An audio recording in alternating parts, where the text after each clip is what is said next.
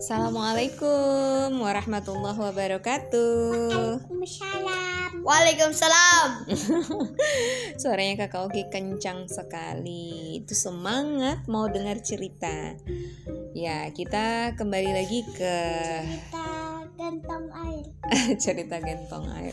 Kita kembali lagi di berkisah bersama Fikroh. Eh, judul cerita kita malam ini adalah apa Fikroh?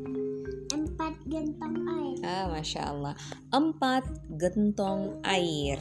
Empat Gen- gentong air. Apa itu gentong? Gantong. Apa itu gentong? Iya betul. Wadah tempat seperti Tapi anu baru dia besar kita kecil. ini gentong dulu bentuknya seperti ini. Nah, Oh. dia bagian eh, atasnya itu kecil terus besar di bagian bawah. Satu dua tiga empat. Oke, oke kita mulai ya. Ya. Seorang pemuda diminta ibunya untuk mengambil air di sungai. Dia pun menyiapkan empat gentong sekaligus untuk membawa air dari sungai. Sang ibu pun keheranan melihat anaknya itu. Kenapa kira-kira ibunya heran? Kenapa ya? Sang ibu pun menegurnya. Si pemuda diminta untuk membawa dua gentong berukuran sedang. Tidak perlu yang besar-besar, apalagi sampai empat buah. Sang ibu khawatir anaknya tidak akan mampu membawa air sebanyak itu. Apalagi jarak sungai ke rumahnya sangat jauh. Namun, si pemuda tetap keras kepala.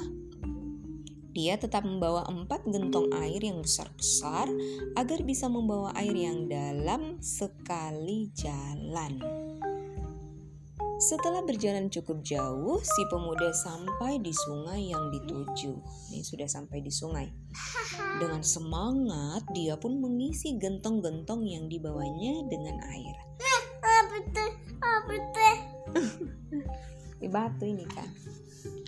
Keempat gentong air yang dibawanya kini telah terisi penuh. Saatnya si pemuda membawa gentong-gentong itu ke rumah.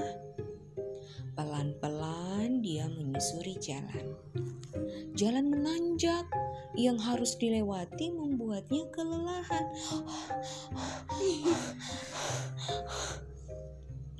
Apalagi beban empat gentong besar yang penuh berisi air itu sangat berat. Dia pun tak sanggup lagi membawa empat gentong itu sekaligus. Dengan berat hati, dia membuang air dari salah satu gentong miliknya. Kini bebannya sedikit ringan. Dia tinggal menyisakan, tinggal berapa gentongnya? Tiga. Tinggal tiga, menyisakan tiga gentong air saja. Dia pun terus berjalan hingga jalan menanjak itu pun terlewati. Kira-kira apakah dia akan sampai dengan tiga gentong air? Tidak. Tidak. Tak beberapa lama kemudian, si pemuda harus menyusuri hutan. Baru sampai di tengah hutan, dia kembali kelelahan. Pundaknya seperti mau patah. Dengan berat hati, Bagaimana bagaimana cara cara caranya nabawa itu dua gentong yang sudah habiskan? sabar ya. Dengan berat hati, dia pun kembali membuang satu gentong airnya lagi. Sekarang tinggal berapa gentongnya? Satu. Tinggal du dua kan tadi sudah dibuang satu waktu naik ke gunung. Terus pas masuk di hutan dia kecapean dibuang lagi airnya satu gentong. Jadi tinggal dua gentong. Kali ini si pemuda bertekad membawa dua gentong air itu sampai ke rumahnya. Namun tak berapa lama berjalan, si pemuda merasa sangat kehausan. Tenggorokannya terasa kering seperti terpanggang matahari. Dia pun beristirahat sejenak dan meneguk air di salah satu gentongnya. Aduh, segarnya. Sepanjang jalan dia terus meminum air di gentong itu hingga habis. Jadilah dia hanya menyisakan tinggal berapa gentong? Satu. Satu gentong air saja. Mendekati rumahnya, ia merasa sangat senang. Dia lalu berlari kegirangan sambil berteriak-teriak memanggil ibunya. Ibu, ibu, aku sudah datang. Dia ingin segera memberikan air itu untuk ibunya. Tapi tiba-tiba tubuhnya terasa begitu lemas dan kehabisan tenaga. Tanpa sengaja, gentong airnya yang terakhir terjatuh. Airnya tumpah membanjiri jalanan. Si pemuda lantas menangis terseduh-seduh. Oh, kini lengkaplah sudah kegagalannya.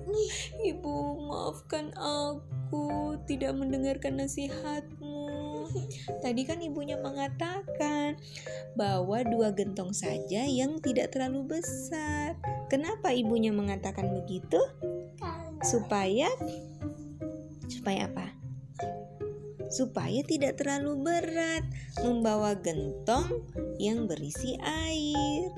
Tapi karena anaknya tidak mau mendengarkan nasihat ibunya, akhirnya tidak ada satupun gentong yang berisi air sampai ke rumahnya. Nah, itulah tadi cerita tentang gentong air. Sampai jumpa di cerita berikutnya. Assalamualaikum. Warahmatullahi wabarakatuh.